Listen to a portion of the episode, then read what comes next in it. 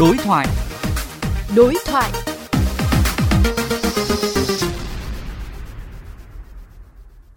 Thưa quý vị, nhiều địa phương đã công bố lịch tiệu trường và khai giảng, căn cứ hướng dẫn của Bộ Giáo dục và Đào tạo. Tuy nhiên sẽ có nhiều địa phương rất khó thực hiện theo khung này do dịch bệnh căng thẳng, nhất là với học sinh mới vào lớp 1, học sinh đặc biệt, việc học online ngay từ đầu năm không hề đơn giản. Phóng viên Quách Đồng đối thoại với bà Nguyễn Thị Việt Nga, Ủy viên Ủy ban Văn hóa Giáo dục của Quốc hội về nội dung này. Theo bà, với những diễn biến phức tạp của dịch COVID-19 như hiện nay, việc khai giảng tại các địa phương cần có sự điều chỉnh như thế nào?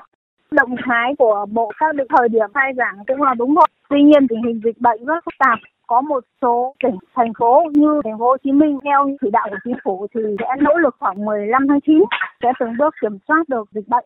Cho nên cái khung khai giảng thì là cần thiết, tuy nhiên cũng nên linh hoạt hơn. Đối với những cái địa phương có dịch bệnh phức tạp thì cũng phải căn cứ vào tình hình thực tế để có sự điều chỉnh thời gian khai giảng cho nó hợp lý. Với những học sinh mới vào lớp 1 hoặc là học sinh bị tự kỷ thì việc khai giảng và học online là rất khó. Theo bà, với những đối tượng này cần có những lưu ý gì ạ?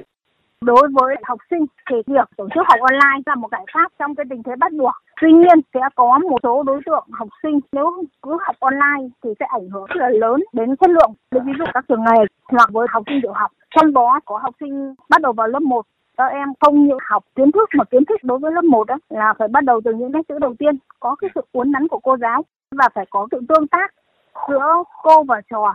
Thế mà bắt đầu bằng học online thì cũng mang lại rất nhiều khó khăn, thiếu hụt những cái kỹ năng cần thiết.